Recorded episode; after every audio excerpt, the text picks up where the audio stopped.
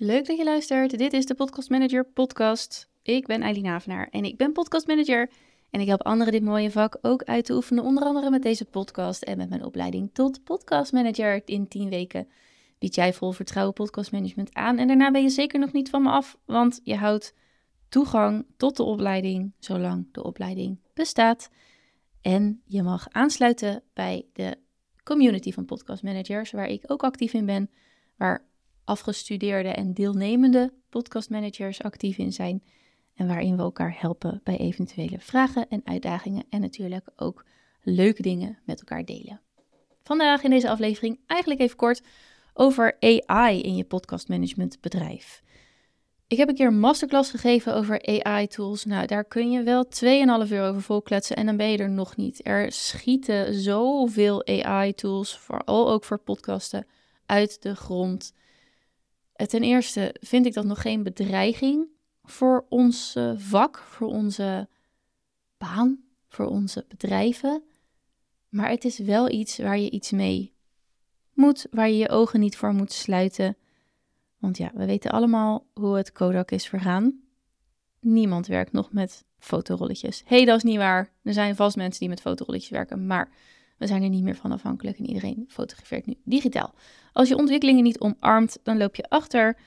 Tenzij het als een of ander toffe unique selling point of zo gebruikt. Maar mail me dan even, want dan ben ik heel benieuwd hoe je dat inzet. AI is here to stay, lijkt het wel.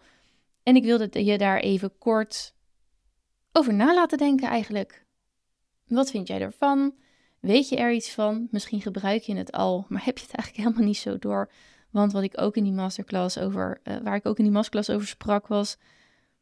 Het tegenwoordig wordt alles dat jou hielp, of dat een functionaliteit was van bijvoorbeeld een software, wordt nu onder AI geschaard. Dus wat misschien helemaal niet AI was toen het ontstond, toen het gemaakt werd, is nu ineens wel AI, omdat het iets voor je doet wat je zelf niet hoeft te doen. En daar zit hem ook de crux. Ik heb iemand wel eens horen vertellen over is AI artificial intelligence, dus kunstmatige intelligentie, of is AI misschien assisting intelligence, dus intelligentie die jou assisteert.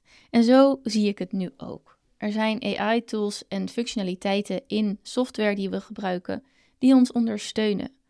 Maar we zijn een creatief beroep. Podcastmanager en editor vooral ook zijn, is een creatief vak.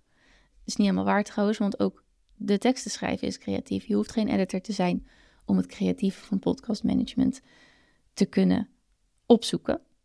Ik ben wel danig onder de indruk van wat sommige AI-tools al kunnen. En voornamelijk in de Engelse taal, waarin ze soms zo goed ook een emotie weten te vangen of een bepaalde humor. Het is niet altijd even goed om over naar huis te schrijven, maar in het Engels zijn ze echt, echt heel sterk. In het Nederlands is dat op dit moment nog niet zo ontwikkeld. Maar een software of een programma of een app, ik weet het nooit zo goed, uh, waar ik danig van onder de indruk ben, is Cast Magic. Cast Magic gebruik ik om transcripten te genereren, om snel door een aflevering heen te kunnen scrollen. Transcripten zijn beter dan, dan die van Descript. Hoewel Descript transcripties sinds een paar maanden geleden in het Nederlands ook een ontzettende ontwikkeling hebben doorgemaakt. Het sloeg eerst helemaal nergens op. En nu, eh, het begint bijna aan Cast Magic levels te tippen. Maar Cosmagic is zo ontzettend goed. En in dat programma kun je het, ook de AI allerlei dingen vragen, maar ook dingen laten doen. Dus hij gaat alvast quotes eruit halen die interessant lijken. Er worden posts voor je geschreven. Titels worden er gegeven. Maar uiteindelijk, als je kijkt naar de tien titels die je krijgt, is het allemaal een beetje dezelfde opbouw. AI vraagt er natuurlijk ook om dat je het goede dingen vraagt. Het blijft een heel reactief systeem. En als jij niet de juiste prompts weet of daar heel goed over nadenkt, er zijn mensen die besteden eigenlijk een half uur aan het schrijven van een prompt. Dan gaan ze naar ChatGPT en dan krijgen ze dus ook het meest fantastische eindresultaat. Maar ik vraag me dus af, kan ik dat half uur dan niet beter besteden aan het schrijven van show notes? Nou, dat weet je wel. Dus kijk goed waar je je tijd aan besteedt, maar het kan je wel assisteren. Sluit er in ieder geval je ogen niet voor. Maar ik raad je ook aan om niet te verdwalen in het woud van AI-tools. Sommige zijn ook opgezet en drie weken later ineens weer verdwenen. Er is nog zoveel niet, zeg maar, het kaf van het koren is nog niet gescheiden.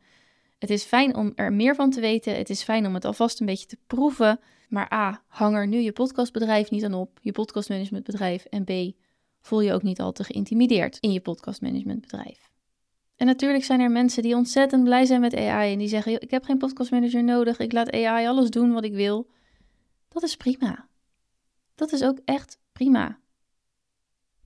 Zelf kan ik er niet zo goed tegen als ik een tekst zie die duidelijk geschreven is door AI. En podcasten is zo'n inhoudelijk middel waarin die verbinding zo krachtig is, dat je die ook heel, heel snel kwijt bent. Of dat je niet eens, laat ik het zo zeggen, dat je niet eens de kans krijgt om die verbinding op te bouwen. Als ik echt van die gegenereerde titels zie, of zo'n stuk tekst waarvan ik denk, hier zit geen menselijkheid in, krijgt iemand niet eens de kans. Ik ben echt niet de enige die dat heeft. Juist de kracht van podcasten zit hem in die menselijke verbinding, in die persoonlijkheid. En AI is nog niet zo ver dat dat echt lukt. Dat die echt de podcaster doorgrond. Dat die snapt wat de doelgroep wil. En dat je op die manier echt tot het hart spreekt van die doelgroep. Daar is een mens voor nodig. Daar ben jij voor nodig. Goed, ik hoop dat je hebt laten nadenken over AI, wat je ervan vindt als je er nog niks mee deed. Om daar toch eens een klein beetje, een keer een uurtje of een half uurtje in onderzoek te doen. En om in ieder geval op zijn minst je niet af te wenden hiervan. Om je ogen er niet voor te sluiten. Dankjewel voor het luisteren en tot de volgende.